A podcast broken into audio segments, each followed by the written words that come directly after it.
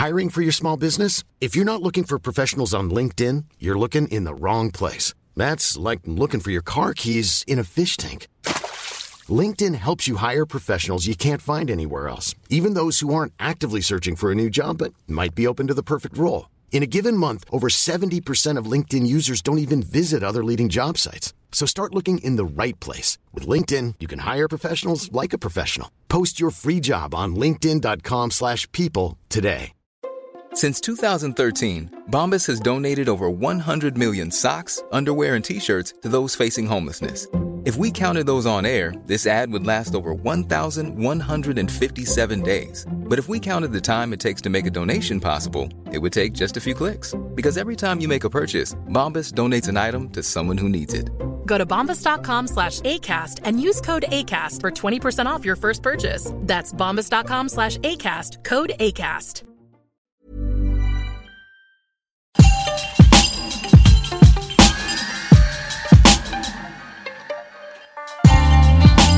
You are now listening to the Thanks for Trying podcast, episode 8, hosted by myself, The Last Skeptik. Today's episode features Heems, formerly of Das Racist and now of Swet Shop Boys, and my brother Tiernan Douieb. As always, this podcast is super fucking sweary, but today's episode was not recorded at night and there is no booze. Whoa. Shout out to Seb White for recording the show, and big up yourselves for listening. Enjoy. Ladies and gentlemen, uh, welcome to episode eight of the Thanks for Trying podcast, hosted by myself, The Last Skeptik, with super very special guests today. We have Heems and my actual real life brother, Tiernan Douieb. Um, what, what, what I wanted to say is obviously we were just chatting, testing the mics a minute ago, and something very interesting came up, Heems. Good old friend of mine, old pal Heems. Old pal. Something new that I didn't know about you. You said we, we were talk, we were just chatting, and you said my brand. Why don't you, why don't you explain it? My brand is basically eggs anytime, like a ba- like a bad restaurant. Like- Does this mean your Twitter avatar is like a difficult thing? Because if you just have an egg, yeah. I, No, sh- I should I should go to the egghead Twitter thing at this point. I think it's You should about- you should just change your icon Yeah, to an egghead. After you get like a lot of followers, you should do the egghead more instead Right. of like you know the egg always being like a person with like three followers that just yells at you about Donald Trump on the internet. Yep. Like after you you get like um, enough followers, you should go back to the egg. Try to make the egg cool now. hashtag reclaim the egg. Yeah, reclaim the egg. Reclaim yeah, the egg, man. I'm yeah, up for that. Yeah. Um, well, well, welcome back to back home, I guess. Yeah, thanks for letting me live in your the, on, on, on your couch again. this is like about the yeah. It's pretty much everything happens in this room. So yeah, well, well welcome back to. I sleep in this room and rap in the other one. It's kind of my It's like an instant instant rap. and I make factory. eggs in the in the kitchen. So the, those are the three uh, spaces I occupy on this floor. It all, it all happens, um, and you're here. You're here this time with uh, Swet Shop Boys. Yeah. So I think just maybe you know we, we won't talk. We won't crazy promo. I ain't, I ain't gonna fucking drill you like you know interview and stuff. But why don't you just break it down real quick? What Swet Shop Boys is? It's an Asian thing, yeah. So my mate, yeah, he's from Wembley, and we did a rap group because he's British and Pakistani, and kind of comes from a similar like working class background, but is in the arts, and that's Riz Ahmed, and then uh, myself being you know Indian and in New York, we kind of had these parallel experiences of diaspora and kind of always looked across the pond at culture and at diaspora culture. So we made a rap group. And uh, our album came out about two weeks ago. It's called Cashmere. It's on our own imprint, Customs. And yeah, um, been shooting a video out here. Uh, so that's been cool. Yeah, because you shot uh, first part of the video last night, right? Yeah, it's just mad young, like Asian youths and like sp- sports cars Sick. and like drones. So Dope. let's, let's see. Sick. That's very cool. Yeah. Uh, the album is is is amazing. Like it's it's It's really good. I, I, I uh, before we recorded, I was telling Heems how well, one of my favorite tracks is half Mogul, half Mowgli, and, he, and he goes, "That's the track I'm not on." I was like, "Oh yeah, yeah, sorry, so, sorry about that." I should be the type of guy that just like lets it go, but I'm like, yeah, the one track I'm not on. Yeah, yeah. awesome, great, Sorry, thank you, appreciate it. Yeah. it's great. My presence is still felt no matter what. I'm on. I'm om, omnipot, omnipotent. It's like yeah, it's like you were Yeah, there. I sort of imagined you were in like at least just you know nodding along or just like l- you know You were you were there somewhere. I was there in spirit for That's sure. it. Yeah. That's it. Yeah, exactly. Um, so, Sid, t- tell, me- tell me about what's going on with you because I haven't even spoken to you in at least like you know a week. Yeah, no, a whole week. A whole- Oh, a whole week. What's happened in a week? I Yeah, had a go on. cold. Oh shit. Oh shit! man. yeah, it's man. kind of going around. They do lemsip, honey, and ginger now, so that's so you don't much- have to do it yourself. Exactly, You don't have to like cut up the honey and They squeeze the ginger exactly, man. They've even made bee mucus synthetic, so I'm bang up for that. Sick. Yeah, that's what's happened since I last spoke to you. Um, no, I don't know. I'm uh, writing a new show, and Well, that's not for Edinburgh. yeah, I think so. I've, oh, I've got Shit. some tour dates for next year. I'm trying to hopefully might do New Zealand Comedy Festival next year, and then Edinburgh. Hmm. So yeah, all that kind of shiz. New Zealand. Yeah, Wow. Yeah. Get to finally fucking visit Hobbiton. That was my plan, and then try and mingle in. And if they do another film, I'm there. Shit. It's my secret, my secret plan. It's uh, Hobbit, uh, uh, Ewoks. There's still a chance. Mm. Hobbits. I think I've missed my chance, but if I can try my best, if You, I, you have to get Tolkien to write another book though. that's it, or just tell Peter Jackson to find like a two-page thing that Tolkien wrote, and he'll make it into a seven-hour film over twelve parts or something. Because how shit was Hobbit, man? It made me so angry. But The Hobbit's such a tiny little book. I know. And then and then he's like three, s- two and a half hour films. like, man, you've you, that is a lot of filler. That is one thing I think. Like, if a genie gave me three wishes, like, what, what, one Matt, of this is a huge waste of a wish. Whatever you're about to say. no. I think it's It very valid. I think it's to- a really important wish. You're gonna waste a wish on No. some like white nerd shit. Yeah, that's- exactly. Yeah. No, one of the wishes would be that they didn't make the Hobbit uh, three part film. Yeah. Man, you see, I already. I mean, you've wasted this. Like, you No. know, I would have gone for like Spider-Man three not happening, or you know, something a bit more worthwhile. okay, that's my second wish. Yeah, second wish. Second wish. And at the end, people are like, "Why didn't you wish for world peace?" You're like, "Mate, look, No, uh, the, the Hobbit's better now." Because there was so- a Punisher film that happened that needs to be Yeah. unwished. oh, don't be mean to Dolph Lundgren. yeah, sorry, that is some nerdy shit. Dolph Lundgren was in the Punisher. Yeah, Was he the? No, he wasn't the Punisher. wasn't? Uh, yeah, he was. He's in one of the. Oh, maybe there's more than one Punisher Tom, film. Thomas Jane was the Punisher. Oh, there's an. I think there's an earlier Punisher film that's Dolph Lundgren. He's definitely a Punisher somewhere. there you go. Maybe just in his mind. You, you know, you watch Marvel. I'd films. use a wish on wa- having watched The Lord of the Rings or read it or any of the Marvel shit, so I would have understood what was going on the last like. Wait, you, you've never, you've never had Lord of. You're a well, you're a well-read guy. You I'm read not a lot. film. Film is where I know nothing. I haven't seen any of the Lord of the Rings or Star Wars or The Godfather. Wow. Wow. So are you gonna have to? Because Riz is in the new Star Wars. Are you gonna pe- have to see that one, or I because you won't get any of it? I haven't seen Four Lions yet. I guess I got to watch that Right. too. Yeah. No, I don't actually. I only watch like bad Indian movies and romantic comedies. Yeah. Wow. American romantic comedies and bad Indian movies that What's- I find to be good. What's your favorite rom-com? I mean, I'm I'm very fond of Hitch. I'm I'm on the record as a as a fan of Hitch. Which is good. You know, Which is real Is that good. the one that that's a Will Smith. superhero one? Will is it? Smith. No, No, that's, that's That's oh. Hancock. maybe. Oh yeah, this is the other one with an H. That's just one word. Yeah. That's Oh. Also Will Smith. I often I thought you were about to say the superhero one was Blade because I often have in my brain somehow put Blade and Hitch together. Oh. so oh, they're Oh, wow. like two sides of the same Blitch. coin. Yeah. Except in one he Hey, kills yeah. vampires, and in the other he's a love consultant. That sounds like it could be a film to me. Then. Yeah, we- Like I think you should pitch that. Just put them together, but He can only go out at night. She's only around at day. yeah, That's something. But you know, Yeah. they have to meet at twilight. Uh, like, oh no, Twilight. Fuck. Yeah. Ah. damn, no. third, third film. yeah.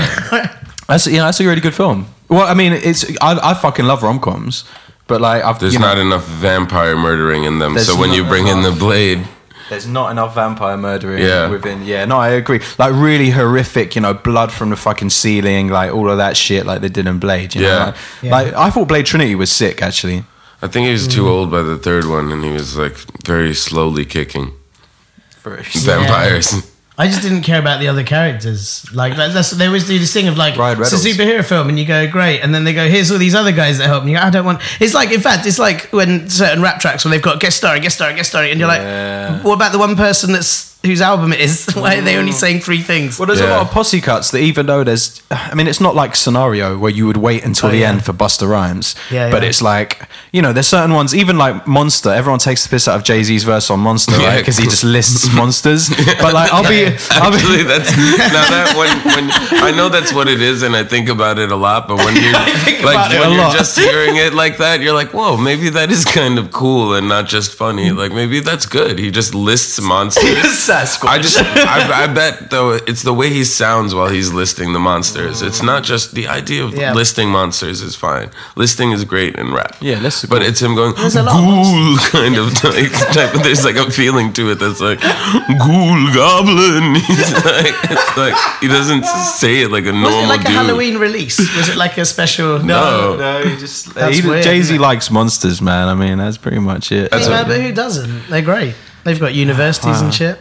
That's true. That's So- true. Yeah. yeah, good They're point. brilliant. Incorporated companies. Absolutely, exactly. Monsters, uh, they're doing pretty well in, in today's capitalist society. Ball. That's another film. Yeah, yeah, they've got a ball. They've yeah. got a ball. Absolutely. Um, so um, pretty well. I Yes. feel like I just want to say that in scenario, you do wait for Busta Rhymes, but also who was that? Brown. Yeah. That's one of my favourite bits. yeah, Charlie and Black. chickadee ch- What's his chick- name? the Charlie chicken. Black. Yeah, yeah, but that's yeah. um, that's Busta Rhymes. No. it? no, No, it's not. No, It's Charlie. Um, that's Charlie. Yeah, What's the- Charlie Brown. Charlie Brown. Charlie yeah. Who's Brown. that Brown? Who's yeah. that? Brown. I just said I thought it was Charlie Black because that's like a reggae dude, but I was like, that's not right. No, there you Yeah, go. we sampled him saying that. oh, Bra- oh, is it? Yeah, yeah. that's Really? what- yeah. Well, there you go. Yeah. Oh, nice. Well, that's excellent. Yeah, good. Um, so yeah, no. So you you wait for verses like that, but then there's certain verses you just because the posse cuts are too long, like money, power, respect, right? Yeah, yeah. I mean, I I want to listen to, to for DMX, but he's all the way at the end.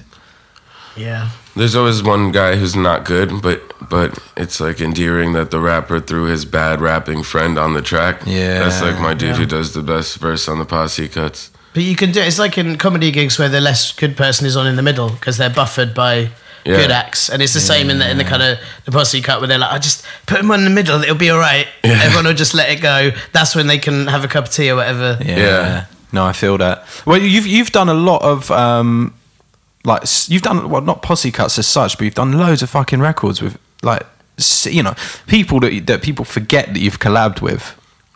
Yeah, I guess rap is mad collaborative though, right? More Yeah, I know. Other genres in a sense, right? Because I remember when you stayed here last year and like and we were just chatting and we were just like playing through some stuff and then you were like, Oh yeah, that's my song with Childish Gambino.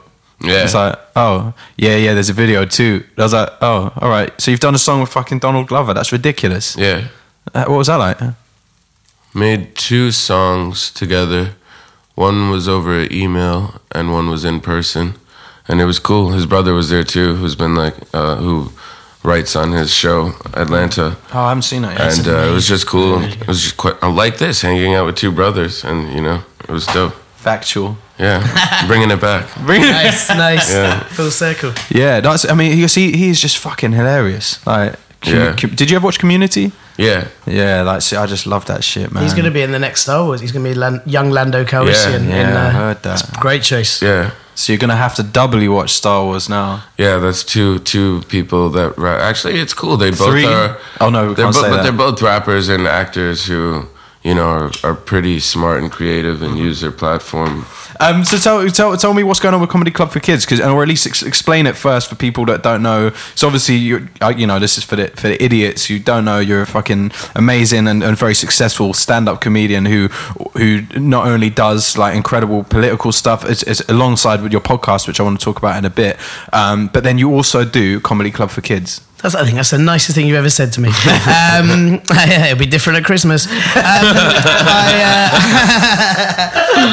I Yeah, the shittest stand That's my fucking roast potato. Um, yeah, so Comedy Club for Kids is it's it's a stand up comedy gig, but for kids six plus and their families. Um, so all the stand up is suitable for them. But I'd still say at times it's quite uh, on edge of what you can do for get like like within safe parameters. Uh, but we've got certain acts that do it who push it as far as they can, uh, and that's why people like coming to it because parents come and they're not just bored Yeah. of bringing their kid to some sort of like Plinky Plink and the Red Sock adventure or whatever. They get to sounds come. amazing. Does sound amazing. I've just made that I'd up. I'm going to that. jot it down after great. this. Yeah. And um, but yeah, so so it's. It, I mean, that's amazing. We did like 185 shows around the UK last year, and uh, earned profit in do all of Edinburgh this year. No, God, no, I didn't do all of them. Um, we did uh, South Bank Centre on Sunday first time, and um, not in the main Royal Festival Hall one day. Uh, but yeah, it's just growing and growing and growing. We've got some amazing acts that are doing it, um, so it's working out what to do. We've got this big. Uh, Comedy Club for Kids Christmas Cracker. That is a special Christmas show we're doing all December. Myself, Howard Read, and Bec Hill. Oh, I'm coming to that. I'll tell you. I'll tell you now. One of the main jokes is, uh, "What's your favourite Christmas carol?" Well, it was 1986, and my name isn't Carol. We do that. that's that's, hap- that's happening about six times. That's happening about six times in the show. That's great. So uh, yeah. There's going to be a bit where we hand out Christmas crackers to everyone, but they're Jacob's crackers. Yeah, it's that sort of bullshit because children like it. Hey, Uh, we I, like it. It's I like funny. it. That's fucking brilliant. There is Howard Read at the moment, who's um Howard Read's amazing. If, if you don't know him, he's like a a stand-up who he used to perform with a, an animated boy called Little Howard that he did live and he controls it like using uh, a clicker but he's got an Xbox controller so he can make Little Howard perform by himself. It's incredible. But at the moment in his kids set he does a thing called Fart Psychic where he tells all the children he can predict their futures and read their thoughts by pulling their finger. And he goes around the audience pulls their finger makes a presses a, his clicker and it plays a fart sound. And then he reads their fart. And I swear every I've seen it about 40 times now and I still cry laughing it's just because that's the thing. Kids have got no. Kids don't care. They're like, well, they love really intelligent stuff, but they also just go farts, poo, hilarious, and then they laugh for days. I, I I think those things, farts, poo, hilarious. They're still those funny, Are logic- yeah. yeah, Still those are. Absolutely, but I think a lot of grown-ups kind of, or like uh, kind of go, oh, that's very childish No. humor. You're like, you want to laugh, you dick. You're just Over a- over in America, we still rate farts, poop, and all that stuff, man. you rate them. Yeah. All right, yeah, yeah, not official, not like a ratemypoo.com. No, that's thing, right. slang, isn't it? Yeah, yeah, no, he's he's getting in with the, he's getting in with the slang. Right, yeah, yeah, yeah. No, it's right. I just suddenly worried that for a minute that you were talking about a specific No, I I, fart threw- rating site. I threw in different. It was good. Yeah, thanks. Yeah, no, I enjoyed Thanks, it. Thanks, thanks. Yeah, yeah, yeah. You- Um, you, you, you, you, what's because like sorry. First, I want to say what's, what are the, some of the guests that you have on Comedy Club? Because you said you had a lot of great like like com- a lot of sp- like special guest comedians come down and enjoy it that might only previously do like adult kind of uh, scenarios for for their comedy. And has Yeah. anyone accidentally cursed ever? Oh yeah, yeah, uh, yeah. We've had some. Well, no, we haven't had too many over the years, but we've had a few bad ones. Yeah, really bad one. Um, actually, no. You, let me tell you the worst one for the sake of podcast. Worst one ever was Joel Dommett, who's now doing quite well, um, and he's on uh, he's a comedian. He's on TV quite a lot now. And um, he, uh, this is the worst thing that anyone's ever said. Right? Um, Camp Bestival, audience about eight hundred people in a tent. He decides, let's make what was that transformer like Constructicon or whatever, where it's all made of different parts. And he's like, let's get kids up, we'll make a giant Constructicon. So he gets a kid to grab each of his legs, one to grab his arms, one to jump on his back. And as they're doing that into the mic, he goes, oh, it'd be awkward if I got an erection now. Thanks, Joel. Uh, 800 people. Luckily, no one complained because it was a festival. Joel has never been booked by us again. I love Joel. Never booked him again. Um, generally, though, most of the acts. Uh, once had Iain Stirling, who does it at CBBC, he swore on stage by accident. He said something like, "That's fucking great," and he was so embarrassed that he called up his mum, and his mum told him off down the phone in front of the audience. Amazing. And the kids thought that was amazing. Good comeback. Um, Adam Hills, though, Adam Hills uh, years ago had a thing where he would get people's soft toys they brought with them, and he'd make them fight and, and create personalities for them. And this kid had a little toy gorilla in like a camo like jacket, and um, and he called him like Sergeant something. And he was like, "And I don't take no bullshit." And then he suddenly paused and went, "Oh shit, I've said shit. Oh shit, I've said shit again. Oh shit, I've said shit." And he did that for about four minutes, and everyone was crying, laughing.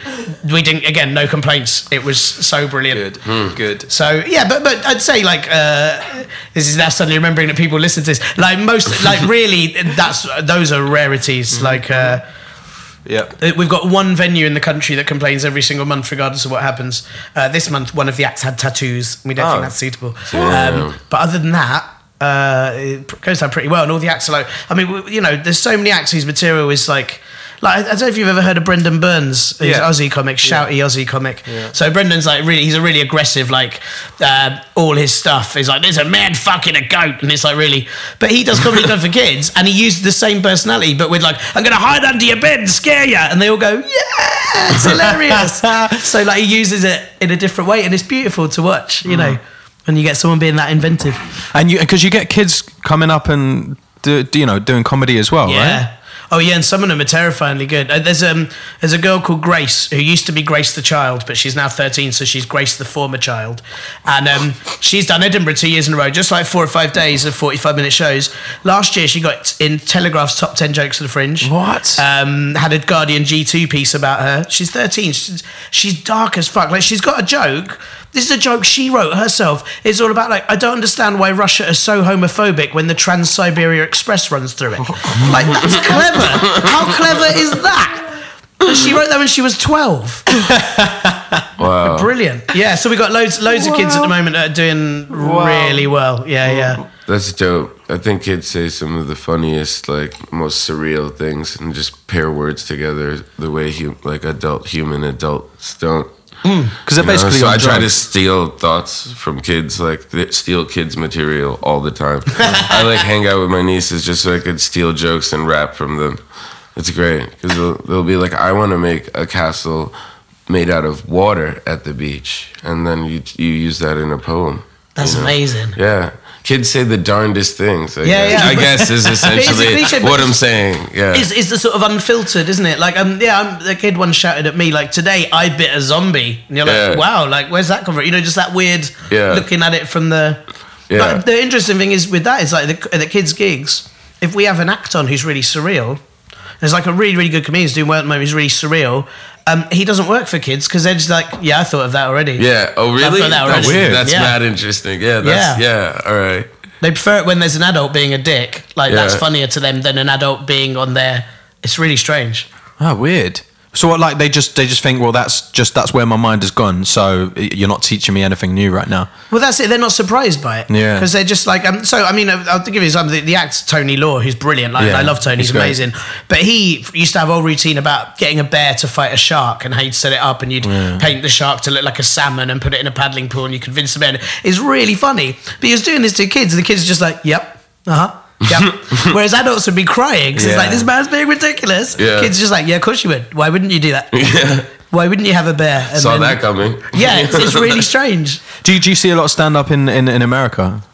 I I I, I see stand up. Because you're friends with a lot of stand up comedians. Even like when I, I DJ'd for you in Queens at Queens Museum, and there was uh, a few of your friends that are, that are like quite quite well known stand up comedians. You had comedians over there. Hannibal in now. one of your videos, didn't you? Hannibal Buress. I had Hannibal and Eric in a video Yeah. Oh, and Eric, about yeah, yeah. skin Eric Andre, right? It was about skin lightening creams and like a an, an exotic Indian guru selling skin lightening creams to Eric to make him lighter, and then like his girlfriend ends up with Hannibal, who's well darker than Eric, and and, and that was it.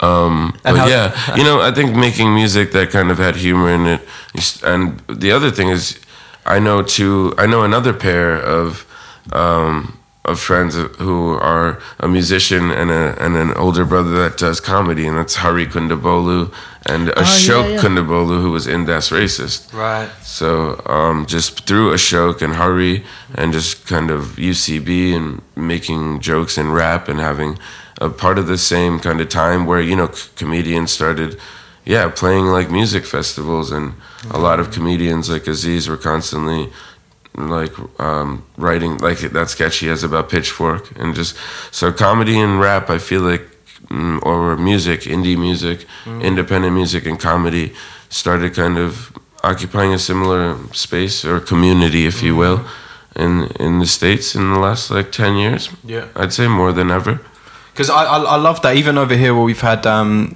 I went to see Romesh uh, Ranganathan, Oh, yeah, yeah, yeah. with uh, uh, his his show with um, Michael Payne, um, and uh, Romesh uses Michael's one of Michael's songs to come out to uh, at his show at the Apollo, and obviously Frankie Boyle uses one of Trim's songs to come out to at, uh, at one of his shows as well. And I think it's, it's I always like that when like the, the, the those worlds interconnect somehow because they are so intertwined.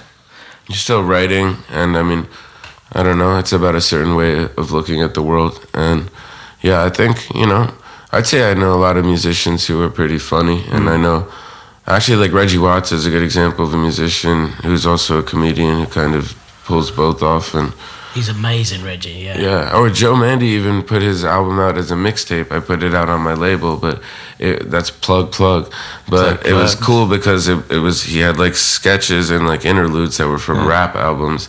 So there is this hyper awareness, I think, of each world. You know, uh, as far as this like comedians and musicians in the states.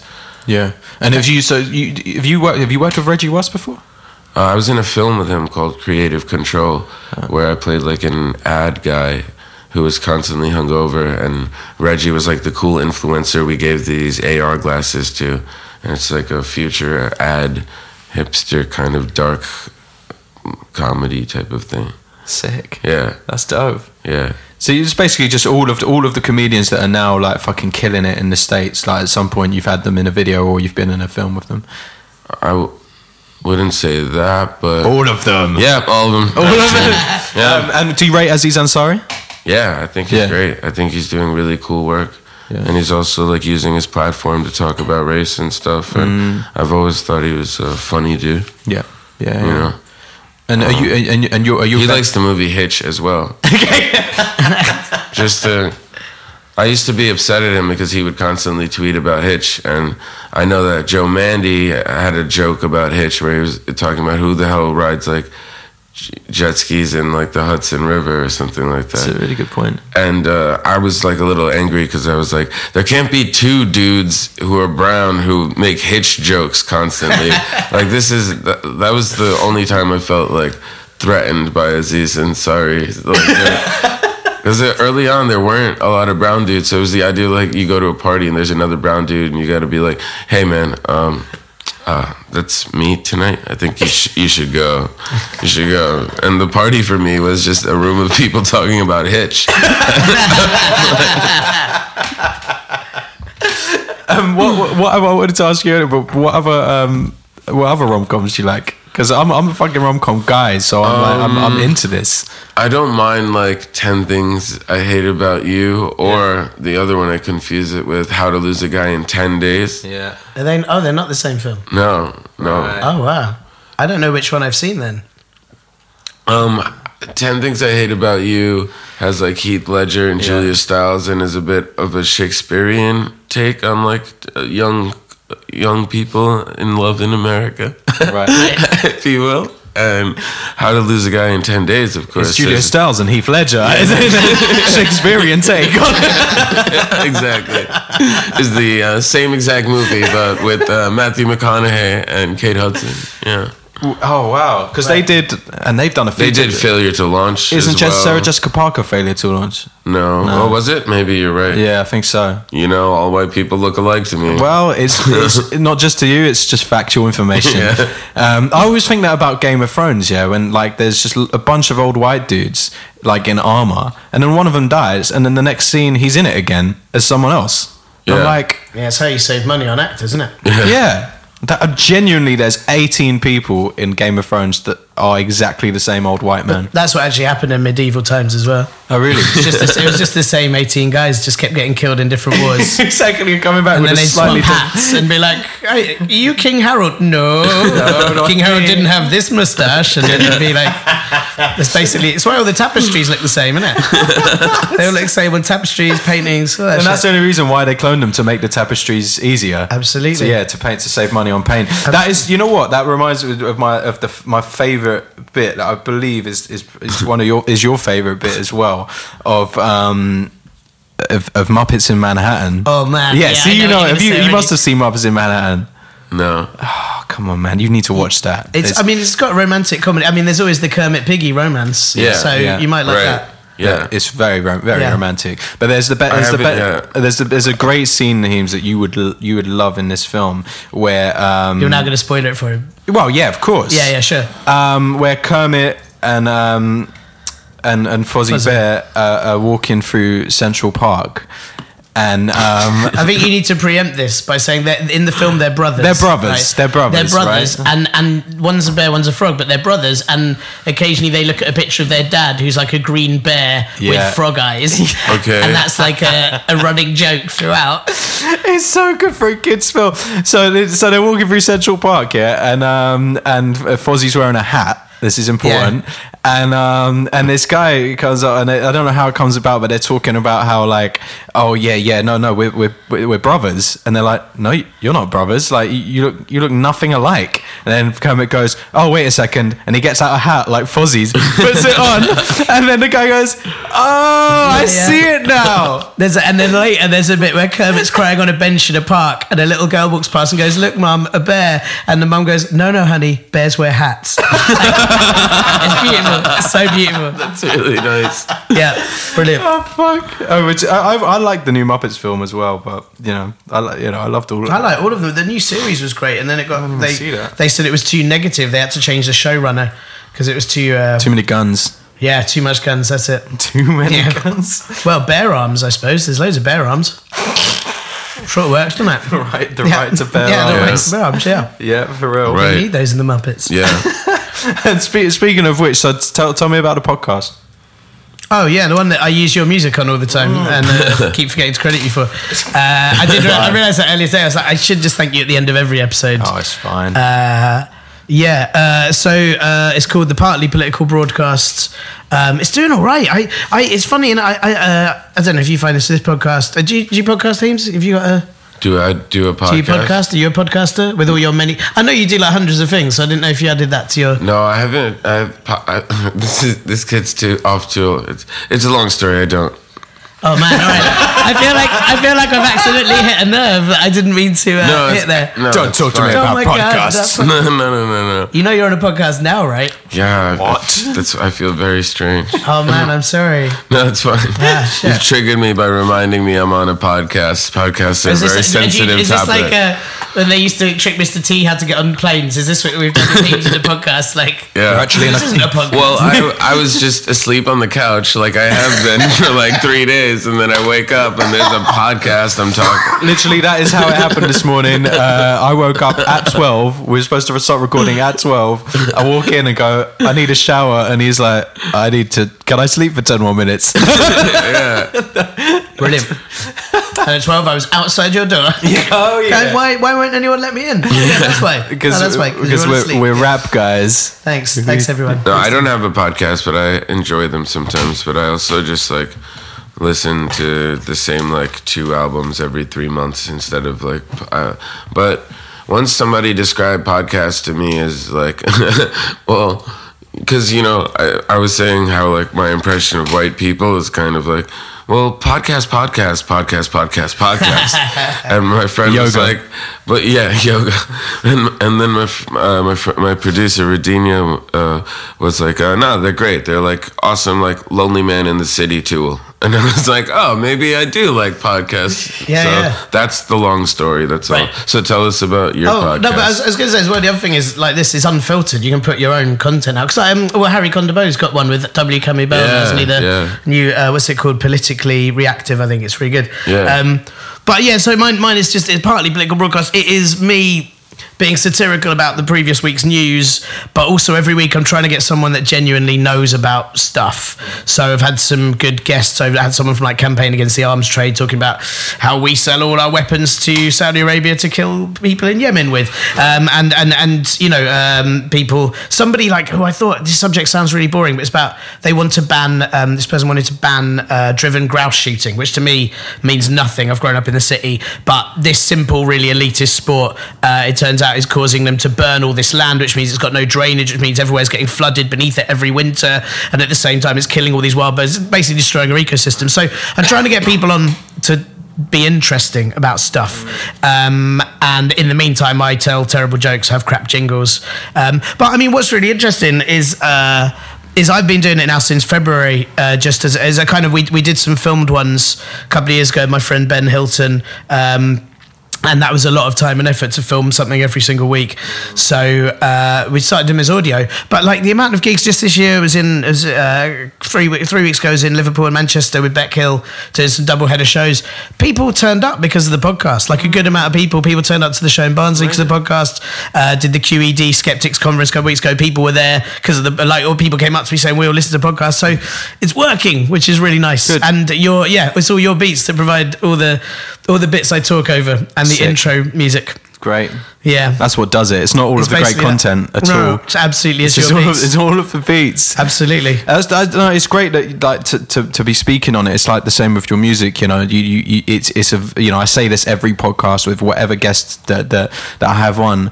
Um, that it's just so important with a platform to be speaking about it. You know, uh, it's a it's a wasted platform otherwise. And like you know, even though this podcast isn't strictly political is there's always politics in it just the same way that there's always something you know di- discussing music or or muppets in in every episode as well but you know like and i think it's just as important you know what i mean to to kind of have that But is there, I mean, also, because the thing like with music, like you get to be, you can be really angry, you can be kind of fun. Like it's, I I don't know, like I find it with comedy at the moment, the world's so fucking stupid that to make jokes about it is becoming harder. 'Cause you're like, yeah, well, Yeah. I had that where like I used to think about humor more while making rap, and like I didn't have any problem with it. But then as things got like more and more shit over the last like two years, it came to a point where it's like, how can I really be humorous about this? And you know, just a general aversion to being too serious about anything. How do I balance that? With something that is quite serious and like as far as like around when uh, around when Black Lives Matter started taking off, and you know, race finally became something that was in the the, the larger dialogue again in America.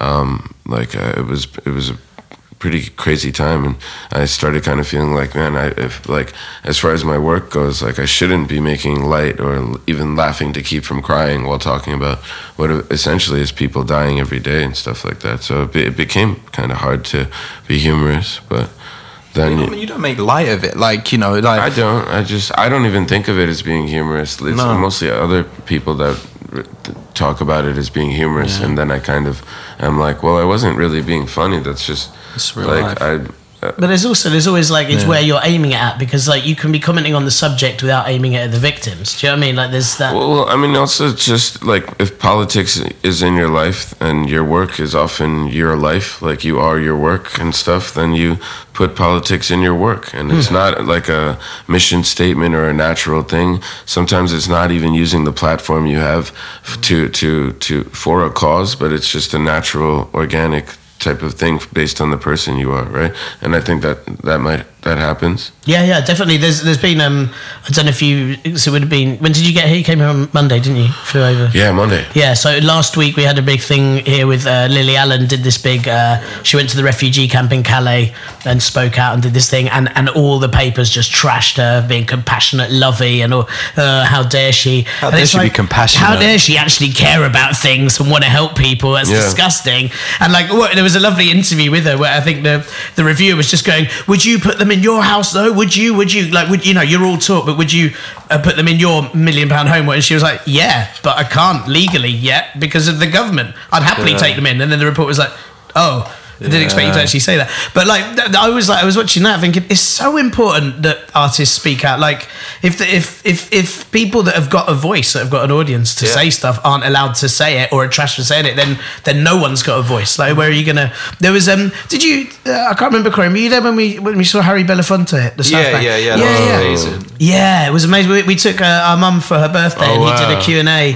And it was like one of those inspirational days, and uh, and one of the lovely things I remember somebody asking him about the arts being cut here, all the funding, and he he just said arts is the gateway to truth. That's what he said. It said it's how other people in, interpret the world is through arts, and that's why you've got to let art be unfiltered. And I think that's totally true. But I think yeah, sadly, it is hugely filtered all the time on Yeah. television stuff. But I think music and podcasts and comedy and that is still Yeah, you re- can still like get away with taking you the say. platform back, like reclaiming the narrative or telling the stories you want to tell instead of like TV often where you have to tell stories that appeal to a lot of people, right? Yeah, yeah. And that's like it's harder to. Everyone could just make music in their bedroom and then it's in like it's an album and yeah, I find like music is a cool medium to use for for that specifically. You get a lot more leeway, and you get to really pound it in if you want. You know. Well, so I guess your audience is coming to you. You're not having to cater for an audience. Your Right. audience comes to you because of what you make. You Yeah, know? no, that's why I do think podcasts are cool because it's been a lot of like really interesting people just getting a platform to talk about the things they want. And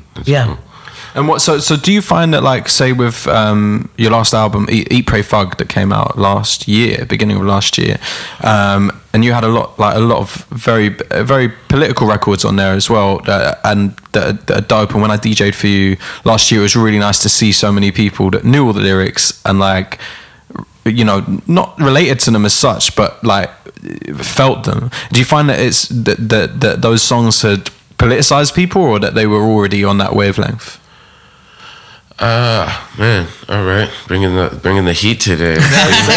That's right. All right. Um, no, I mean, I kind of just tell my story and can't ever believe anyone listens. And then when you find that people do listen, uh, the I guess the idea of being like an outsider in a sense is something that is like relatable to a lot more people than like I've had waves of different types of. I'd say like these days, a lot more South Asians in the crowd than like before in rapping, and that's really cool to see. But mm-hmm. yeah, it's always a, a different crowd of people, and it's cool that I guess.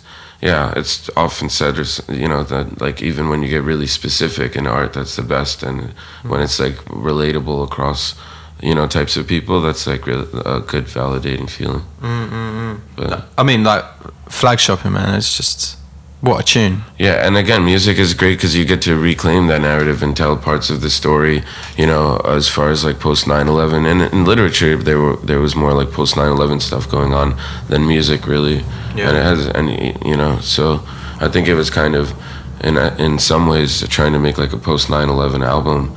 Of of uh, of you know different things. It was about mental health. It was about 9/11, and it was about trying to like make sense of the world. The new record, I mean, like T5, which is just super dope. Yeah, Just all about being, being like fucked up at the airport, pretty much by a fucking uh, airport air, airport There's like three songs about like airport Yeah, security. It's two brown dudes making an album, and air, and, they, and both of us fly a lot, and it's like really just a given. It's like the only that's what shoes off that song is about. It's like I'm prone to like taking my shoes off at home and like at the religious temple, but the only other place is the airport, which is not like for me a place of like peace and like you know solitude and like reflection. It's just like you- like you are put in a box. You are told who you are, but typically when my shoes are off, it means like I know who I am and I'm comfortable, or or I'm at the temple. Have you thought So- about like turning up to checkouts in like pajamas, take your shoes off, you're like, ah, you know, stretch. Yeah, no. Have a cup of cocoa, just be like, Yeah, I, I'm alre- I'm pretty comfortable. I take them out even before I come in, just right on the sidewalk. Yeah, I'm just ready to go. Uh, I just I always worry about when it's right time to take my belt off because if you take it off too early, you're a bit creepy. Yeah. But if you take it off too late, then you get in trouble. Yeah. So it's tricky. I had that in the airport the other day. It was like I was stood there next to like a, like a, a family, and then I was like, I've got to take my belt off. This is creepy. no. The rule I think Yeah. is within five feet of the belt of the belt, as in the luggage, the Right, the- yeah. how do- Within five feet. yeah, I would say. It's the last thing to, to come off. Yeah, I think so. Yeah, I think After- you. after your I think pants around and, uh, five Yeah. feet. Your five- underwire pants. yeah. After you take off everything else, take off your No, protective that's why human skin. As a brown man, I just show up naked and Yeah. just ready to get the anal cavity search, which is odd for other people. They don't know, but I'm just trying to get on the flight as quickly as I can. So just make It must get so annoying though. Like, do you, are you just sick of it, or have you just now? Because you sound like you've got quite like I just have to deal with this, get through it easy. Yeah, I mean, I guess I've had to talk about it a lot because of this album. Sure. Definitely have, but it is like uh, it is what it is at a point. I mean, it's also the people who are doing it are also off like the TSA agents are often like people of color. And Riz talks about here, like you know, they're people from Hounslow, and they all like they know his work because he's British and this prominent figure who's who's Asian, and so it's like the guy searching you down, being like, "Hey, I saw you in that film the other day. It was really good." Yeah. Or both Riz and I like we have music that's on flights, like you could, or you could watch the night of on a flight, and you could listen to Eat Pray Thug on a Delta flight, and it's like we have to go go through this pain in the ass of like, you know, quite a discriminatory experience, and then you get on the plane and you're like, yo, I got on the plane, I'm here, oh, I'm here, like I'm on the plane. Like, Because I saw Riz tweet a picture of like he Yeah. searched while there was a magazine with his face on it next Yeah. to. Yeah, he had the whole front cover. yeah, Crazy. So it's kind of a, cra- a crazy experience. Yeah. That's ridiculous, man. Because he literally was, yeah, he was on the front cover of that magazine for, for something or another, and they, and, and on the was it a Virgin flight or something like that, and he's and he still got Yeah, that's the search. I've been on that. That that's the search where they get you into the gate, and everyone's basically seated, and there's a table with one person. You take all your stuff out, and they search it. Mm. There's a bunch of different types of search. I could. tell I mean, also I could What's tell your you. favorite? Yeah, well, my yeah, definitely the butt touching one. That's Right, the best. sure. Yeah, the pat down. I always opt for the pat down. You don't have to go through that machine that like gives you radio radio waves Oh, yeah. and shit. That's But then they have to touch you up. So I always Apparently that I was machine they can see if you fart, like because it's What? heat and it. Yeah, really that's what I've heard. Yeah, oh my god, I got to try that. really. yeah. All right, now challenge. Yeah, I'll do this. Challenge accepted. Yeah, I'm gonna do Challenge this. accepted. It's gonna Yeah. save him up. Gotta make li- like you have to do things to uh, get your mind off of the discrimination. So now Yeah. I'm gonna fart in the radio wave chamber. Thank you. and also, you kind of Dutch oven it at the same time because it's quite a small enclosed area. So the next person that comes oh, in, man. Yeah, that's not. Yeah. or that's even vicious. better, do a fart and then go, "Hey, sorry, I think there's a malfunction in here. You're gonna have to come and Yeah. They check the walk straight machine." into it, yeah. Yeah. Yeah. Although they might have seen it if they can see it, All right, so good point. they might not. But who who watch? Because that scan goes off somewhere. Who's who's looking at Oh, that? they see it right there. You have to like you go through the scan. You wait. You walk like within three feet. Somebody Yeah. stops you. Then they look at the machine based on what comes up from the scan. They pat you up. You end up getting patted up again so often, so it doesn't even make Yeah, sense. exactly. And then they let you go further once they get the scan in and look at it, and so they see it right there. But there's definitely some dude somewhere and like jerking off to it. Yeah, definitely. Yeah. I'd say I've. I mean, uh, obviously, I don't uh, have it happen to me very often, but because I I've got a diabetic pump, because I'm diabetic, and that that that makes me avoid a lot of scans because I just go, well, I can't take this off, and Oh, then they have to pat me down instead. So get yourself like some sort of illness or injury that. All right, I'm working you on have it. to have a yeah. I'm constantly working on it. Trust me. a metal leg. Um, so that's that will be a perfect time for the the annual Thanks for Trying podcast tradition of a piss break, and then um, we'll be right back for a twist on the shot. Welcome back to the Thanks for Trying podcast post piss break. And one thing I haven't actually mentioned yet is that this is this is a it's a bit of a, a, a different scenario for the Thanks for Trying podcast because for the first time ever, uh, there's two things that are different. One, it's not at night time; it's the middle of the day. It's beautiful and sunny outside in Stoke Newington. And two, we're not drinking alcohol. So the shot break the shot break today is something very different. So I'm on a, a bit of a health kick at the moment, you know, for fucking going to gym, you know, doing all that stuff. Yeah, impressed I am. Um, and then so today, what I've been what I've done is I've made a special shot uh, of uh, ginger, turmeric, lemon, and a few other bits and bobs in there that I'll let you guys decide once we cheers. All right. Sante, Cheers. all that stuff. Oh wow. Oh So yeah. I got quite the kick. Oh yeah, that's spicy. That's cool. oh yeah. Woo! You see, I like that in being healthy and avoiding alcohol. Me, your diabetic brother that you've known as diabetic since you were born, uh, you've put sugary apple juice in there. Oh yeah. Too right. Yeah, so you fucked me up in some other way. it's, that's a really loving, loving thing that you did there. Probably more fucked up was than a shot of tequila. Absolutely, yeah, because tequila would raise and lower my sugars, whereas this is just going to raise my sugars. That's why I've done the heat Sorry. thing for it. You're an Thanks, asshole. bro. Yeah. Um, there's cayenne in there. There's yeah. turmeric. There's uh, a little bit of cider vinegar in there as well. I mean, I'm definitely awake. You know what? I've found that doing these shots like once a day is wakes me up more than coffee does. You got to put me on the program. So how do you make these? I started getting a little into smoothies at home, but, but this seems. Uh, this Mm-hmm. No, is- it's great. It's so good. It's literally, literally all it is. I usually do fresh apples, but today it's a bit of apple juice. Um, so it's apples, uh, a whole lemon, um, turmeric, fuckloads of ginger, uh, cayenne pepper, and vinegar. How much turmeric are we talking about here? I mean, I put in quite a bit. You can see it's quite yellow yeah, in no, its no, coloration. The first thing, I s- yeah. yeah, but it's it's good. It's so good, man. It always Like a it, it means tablespoon, like a teaspoon. I tell- just fucking dash it in, man. Oh yeah. I do it the rap way. Yeah.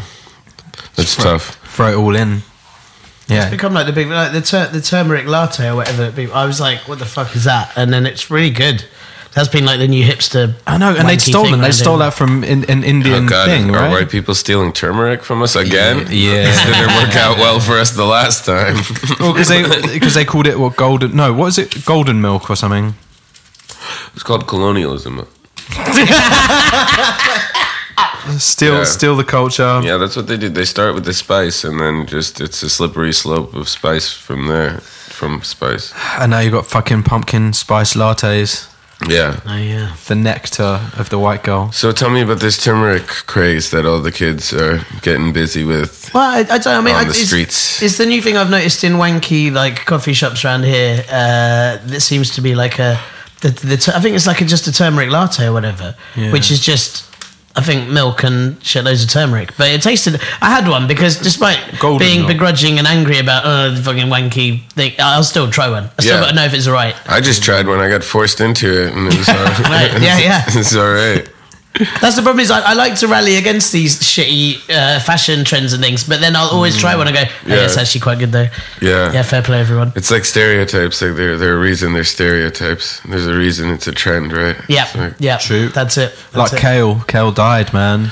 Kale's uh, Kale's back to where it was before. Is uh, But yeah, because like eating lots of it is actually now quite I bad like for you, kale. like, raw. Huh? Now I like kale. now I'm into Oh, kale. Now I'm so into kale. Yeah, so it's- uh, yeah, I was always into kale, even when our our dad used to make kale and I hated it. I was still into it, you know. I was back in the day kale, you know. Yeah, old school kale. Yeah, yeah, original kale.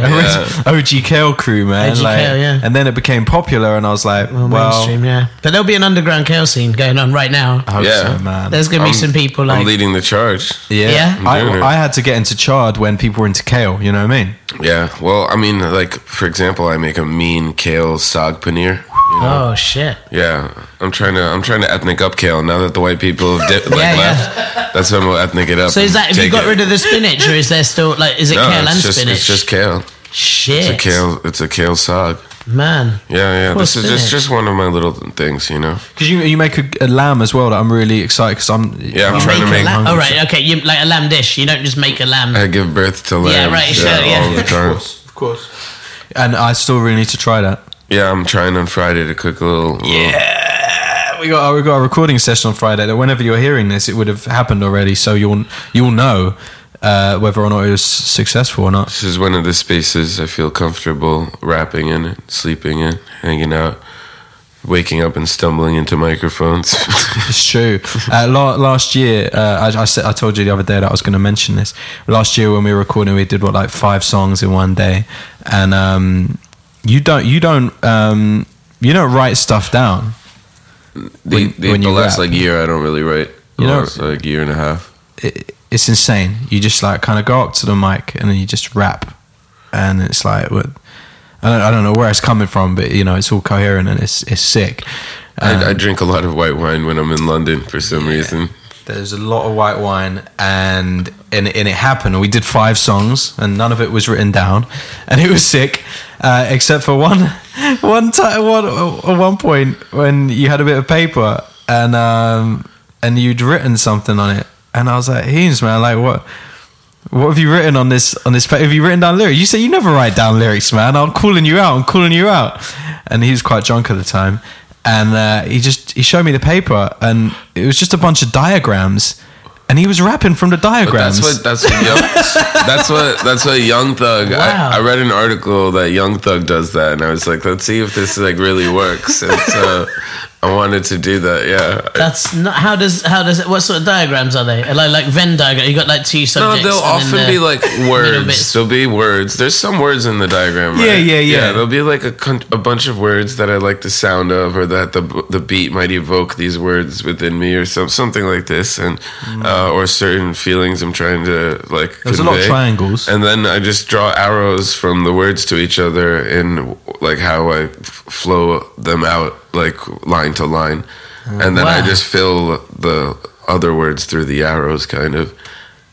That sounds amazing. That's great. And it, but is it also It's a banger. is it I didn't thing that- remember that, I did that though. That's cool. like Thanks. only you can? Oh, oh, okay, did you ever look back at them and go like, "What the fuck was that?" I didn't realize I had done that until just like yesterday. Yeah. Wow, that's amazing. Yeah, I prob- it was probably a shit verse though. I bet. Like, No, it was sick. I don't know. It was, uh, you know, I've got, I've got- I've got, it somewhere. I've got the diagram sheet somewhere. I'll frame it one day. It'll be one of those. If you play it backwards, it'll find like the lost tomb of some emperor or some shit. Yeah, I don't want. I don't. I wonder. I'm like afraid to look at it, but let's see. Um, one thing I wanted to, to talk to you about as well, um, that, that that is uh, Salman Rushdie, Classic podcast topic. classic, because you're friends with him. I, I, I know him. I, I I hang out with him occasionally, or I have. Tell me the story then. 'Cause I know, T- I know Tiernan will, will have questions. I've definitely already got questions. I was um, doing an event with the Asian American Writers Workshop, and he it was like kind of honoring him, and so Zadie Smith and Jonathan Safran Foer and someone else had spoke had read his work out loud, and then afterwards there was like a dinner with a bunch of people, and I played like seventies like Bollywood like songs, and hung out. But we had also initially just reached out. I kind of tweeted at him essentially, and he, responded, and we had this exchange. And I think I think his son uh, maybe was a fan that put him on, and so after that, I went and had a drink with him, and have kind of um, have uh, just like emailed him and stuff, and I had dinner with him recently with uh, with Riz and a bunch of people, just like on one of the debate nights, like just a bunch of brown people drinking and, and eating um, before the debate because it's sad times in America, and um, yeah, he's been really like he's been really cool and helpful and like you know Wow. open to like as a as somebody who wants to eventually write a novel, like he you know I feel like he's been super kind in a sense and been like you know feel free to like hit me up and let me know what you're working on and That's you know, amazing. yeah. God, that is amazing. Yeah. Um, and what's he like? Is he? Uh, Man, um, he sounds very nice, but he? I, I just sort of imagine that he constantly spews kind of quite interesting philosophies at you. I, I mean, I uh, the first time we hung out in New York, like he was super charming and just like you know ve- very smart, clearly, and but just yeah, super charming, super good at talking and hanging out. And uh, I've been really spoken. I, unfortunately, the last time I was in London, I seem to have not not. I kind of like stood him up for for lunch once, and he- Stood up, Salman Rushdie. Yeah, and then, Amazing. yeah, and then, but now I, You're still asleep here, like hungover. Probably, um, unfortunately, and so, so, but more, but uh, pa- I hope I patch things up. I, I Yeah. think it seems all right now.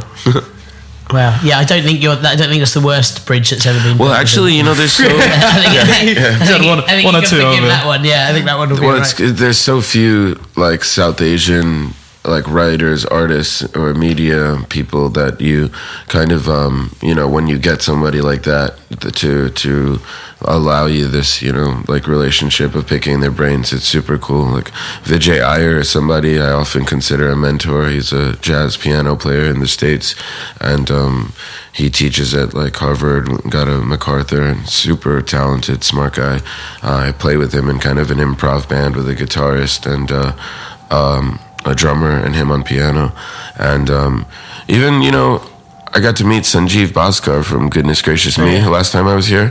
So this project I'm doing with like a British rapper, a, lot of it comes from this interest in the Asian scene here, and being able to watch something like Goodness Gracious Me and be like, how come we don't have this in New York? Like what? Who do we? So even sitting in New York, I would look over to London at like Asian Dub Foundation mm-hmm. and mm-hmm. you know films like East is East and My Son the Fanatic and My Beautiful Laundrette and you know writers here like Salman Rushdie and Hanif Kureishi and um, and goodness gracious me and kind of be jealous and be like ah, I want to do you know? And again that that tension for like Asian art essentially moves in waves. It was definitely bigger in the 90s there was a wave of Talvin Singh and this you know Fun-Da-Mental and these bands and musicians and so there's less of that now but it's cool because this project I get to kind of um, you know, um, fill fill that up, that void that I had looking at England, and try to make something like that that you know crosses those borders of diaspora and like, so Yeah, it's a real shame. It's really, it's sadly we've got a lot less of it now here than, than we used to, as you said. Um, there's some good, there's some really good uh, Asian stand-ups, uh, South Asian stand-ups, but the, but I mean, really, the yeah, TV is. We, we, we had an era of um, we had like the Real McCoy, which was an Afro Caribbean kind of sitcom, and Desmond's, and things like that, and then and you had the Goodness Gracious Me, and and you had all these different like really diverse uh, in the '90s, and then sort of hit the 2000s, and TV went, oh no, we'll just have young white guys again. Yeah, thanks." that's true. Just Downton Abbey. Yeah, yeah, yeah. That's it. We'll have we'll have shows where elite white people Yeah. uh, are the focus. It was really, yeah, it's really strange. But like two two point four families of fucking like white white people just like fucking being in a house. And- Yeah. and worrying about their shopping. Race is sensitive in like England. You can't really talk about race. Even some people in America get uptight when you say white people, but as like a person of color, you're always referred to as that Indian guy. And so, but I, I sense, you know, in England, when you talk about race, it's just like people aren't as comfortable. It's a less common thing in, in, in discourse, you know? Well, but it's that, it's that bizarre thing where all the kind of. Uh, so his commentators that go, oh, you, you can't talk about race anymore. They're all the people that would then uh, be quite racist. Yeah. you know, it's, it's you know, That's usually how- um, yeah. yeah. There was that whole thing of like no, nobody's saying anything about immigration, but they were saying that 400 times a day Oh, yeah. about immigration. You know, like it's, it's just nonsense. Yeah. It's it's the same people that are all uh, you know at the moment we've got this big thing where a lot of uh, particularly right wing are kind of saying oh you know uh, sick of these people these overly politically correct trying to find their safe space Sure. trying to you know say what they want and then at the same time they're saying that they love people who say what they think like Trump or whatever Yeah. and and then get angry when people disagree with them and hide in their safe space it's just a whole world of hypocrisy Yeah, I think it's like bullshit, it's all like scapegoating because we, we're both parts of two falling empires, and Yeah. like people need people to blame, and so it's happening both here and over there. You know, Dub, double speak, and it's the 1984 thing. It's classic. You know, it's like the the, the things that mean two things, and, and what- you can have one opinion on something, and that's oh completely right, right. there's very there's specific ways to to uh, even. Um, yeah, oppression can be spoken in politically correct terms or tricky kind of language, right? But it's clear a lot of it is just racism, and I wonder how much of it comes from also race being inserted into the conversation because of like Obama's presidency and this idea of like when pe- people need someone to blame, blame Obama, and then how that extends to blaming minorities as a whole, or you know, um, immigrants as a whole, and um, the just yeah, it's like things aren't working out for me. Um, like I said, Britain and the U.S. are not where they used to be or are growing, and there's this anxiety about it, and so it's easier to um, blame the neighbor you don't know because you've, you've all been othering them for years. And Well, it's, it's also that I mean, especially over here, uh, we've had the thing where we've had a government that's caused austerity and just made made hardship so much worse, made so many more people hungry and homeless. And but instead of saying we did that, they've gone it's Yeah. immigrants. There's too many people, and so everyone's amazingly lost all their memory of, of the crash that happened only eight years ago and gone, oh yeah, it's them. I mean, the other thing I was going to say is uh, plug in yet another podcast, but um, been listening to the Malcolm Gladwell's revisionist history podcast. So I'd highly recommend them if you get a chance. But one of them, he's talking about. Um, a big study showed that people you'd assume that people that vote for Obama in America would be more progressive, maybe more liberal, more open to the idea of having a black president. But it turns out a lot of people that voted for Obama did that and then said, "All right, we've done our one thing that proves we're not racist. Now we can be racist Yeah. and are hugely racist the rest of the time in, in their views and opinions, and as though it's their almost their get out clause." You know, uh, so what you'd actually need is a succession of presidents who weren't white in order for it to actually make a difference. Yeah, there is this idea of like um, post-racial, post racism, and like, oh well, we have a black president, so clearly we're not racist. And it's like, yeah, it's it's like like using the president as your black friend to be like, no, it's cool. I have a black friend. Yeah. it's, it's cool. No, I, I voted for the, the the the black nominee, so now it's I can say whatever I want. I get a pass. It's When, like when's when's the election? It's next week, right? November eighth, man. I'm playing. yeah. I'm playing a show that night. It's gonna be weird. I hope like they have TVs, uh, or I hope they don't. Let's see. Like, Have you got a song to like? Have you got a track that you choose to play depending on each outcome? I mean, the whole album is pretty much a lot of like anti-Islamophobia, so I feel Sure. like the it lends itself to one To specific. both candidates, well, yeah, in a way, but yeah, definitely Trump. Yeah, So is I mean, how we how are we feeling? Which is it? Is it going to be Trump?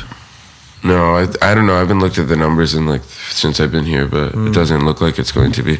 And there might even be former red states that turn blue. Wow. So and none of it matters anyway because Because it's she's, all- she's going to be the same. It's uh, they're all the same essentially, but there's one that's clearly worse than the other. I think, and that's what Yeah. kind of. Um, I don't. I don't specifically have anything against Hillary Clinton. I definitely supported Bernie Sanders more. Yeah, but, of course. But um, yeah, like it's it's it, this whole thing has been surreal. When I came here in November, before I went to India, Mm. it was a lot of it was kind of like running away from America and this racism and and Trump, Mm. and so I left in November, stayed here a month, and went to Goa for like three or four months. Came back to the states after about five five and a half months, and was hoping by then this stuff will be over. And it was like, oh no, like full steam ahead. And so it's been it's been pretty intense, and I mean, I, I I can't wait until it's done, so I just don't have to constantly see this n- nonsense being like Yeah. repeated in media. And for and all I do is just watch the news at this point mm. Because it is interesting, but it's. Do you pretty- think 'cause one of the things I think I, I sort of uh, am concerned about is like because I think you're right. I think it looks like Hillary's going to win now, and people listening to this podcast say in four weeks' time, Yeah, going, exactly. You um, idiots. and now they're dead. Um, but like. Uh, but with the whole Donald Trump saying, "I'll only accept the outcome of this election if I win," and all that, and you know, like, is there a fear that i i he loses? All the people that voted for him are gonna fucking riot, and you Yeah. know, I worry that that's gonna Yeah, kick he's- off. he's It like- won't be seen as, as riots though. Oh, no, of course, 'cause they're- white they're white, yeah. no. Um, polite protests with guns. exactly. Yeah, definitely. I mean, he's setting it up in that way. He's been kind of the last two weeks talking about like as if he's already lost and getting people ready to kind of incite, you know, riots, and it's pretty scary.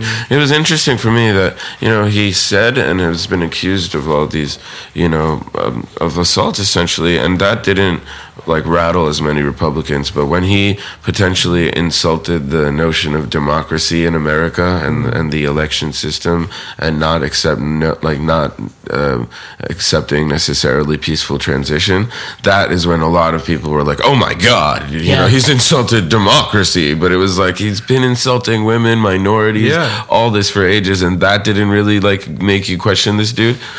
I was just like, man, that's crazy. That I can't, I can't understand that. But I genuinely think that there's nothing he could say that would that would make a difference to his supporters anyway. And in the same way that like He said not- this. He said I could sh- I could shoot somebody in the back of their head Yeah. on Fifth Avenue and my poll numbers wouldn't go down. It's true. It's so true. It's the same with same with Theresa May. Like, there's nothing. You know what what happened. You'll know more about this than me, Tiernan, but her this week coming out what, with that leaked thing about her saying she didn't believe in Brexit anyway. You know all of this. Yeah, yeah. All of this stuff. No, no matter what happens, it it doesn't matter. Like you could you, you know you, you can she could say anything and people still would be Tories and still would, be- would still be like well it's probably Corbyn's fault. Yeah, but it's it's all it's also all the kind of dis- disillusionment. I think it's very much in the states. You've got a whole class of people that have felt they've been ignored for years and years and years and years. Um, and and you have over here. You've now got a lot of people that think that the only way they've got a voice is because of Brexit. Even if Brexit isn't going to help them in any way, it's going to make their lives incred- much much worse. They all kind of go, well, we somebody listened to us. We got what we wanted, so now it has to happen. Otherwise, it's just. And and I agree with that. You know, even as someone that wanted to remain, I think if you don't follow through with the vote, then you are taking the piss out of our crappy democracy anyway. That you've got to, you just have to make it as best as you can. But you've got all these people saying they just want it.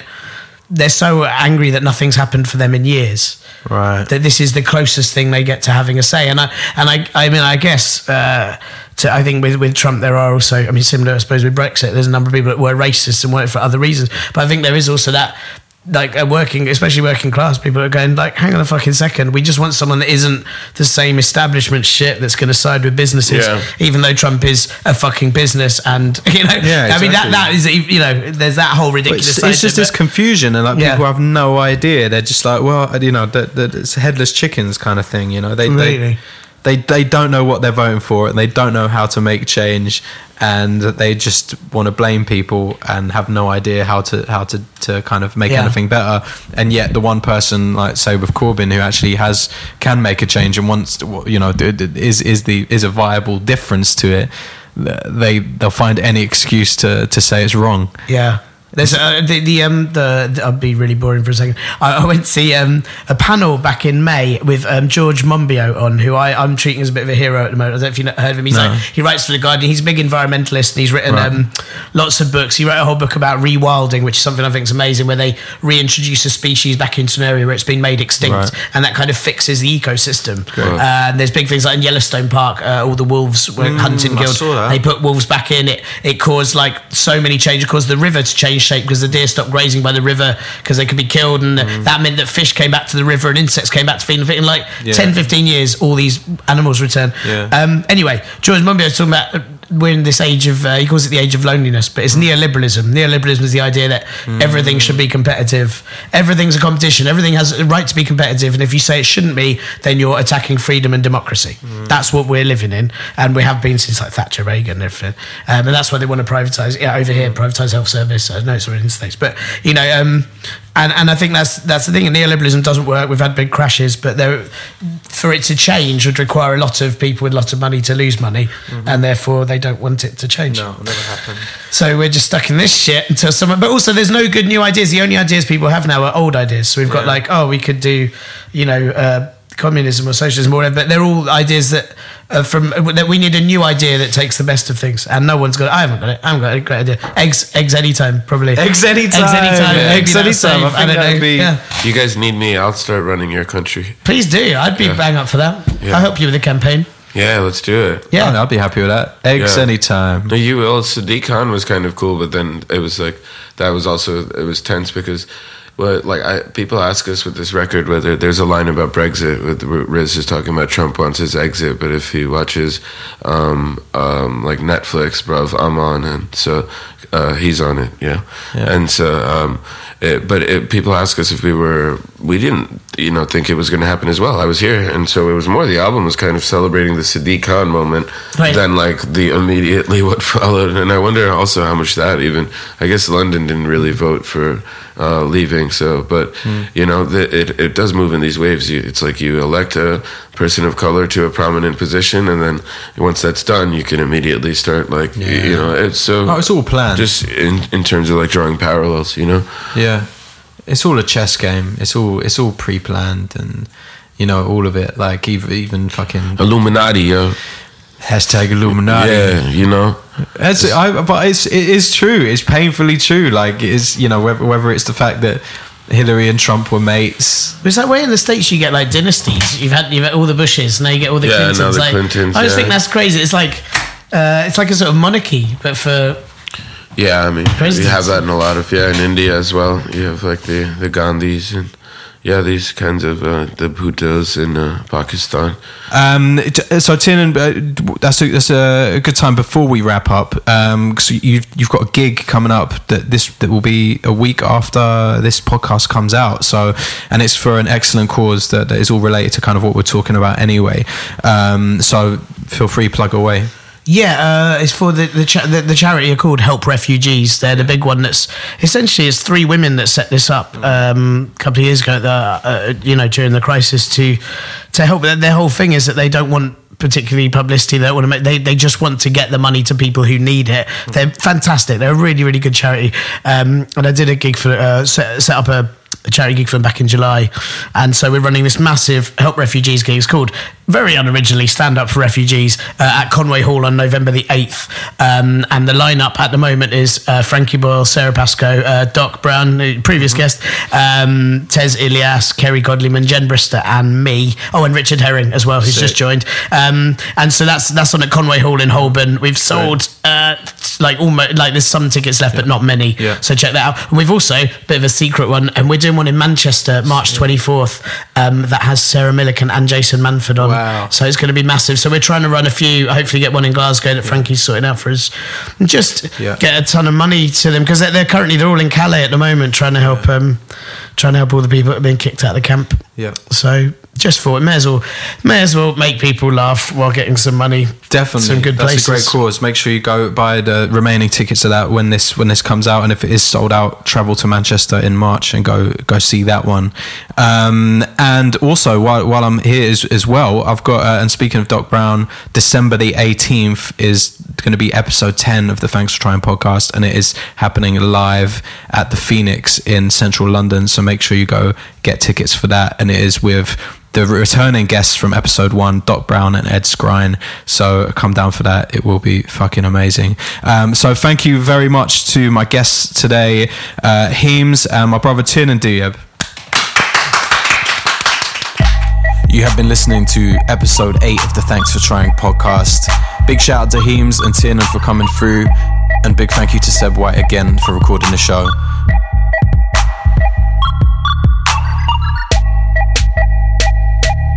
Episode 9 will be up online very soon at some point in November, and of course, episode 10 in December will be live. So make sure you go and buy your tickets now. If you have any suggestions on who you'd like to see as a special guest on the Thanks for Trying podcast, feel free to tweet me, email in, do all that good stuff.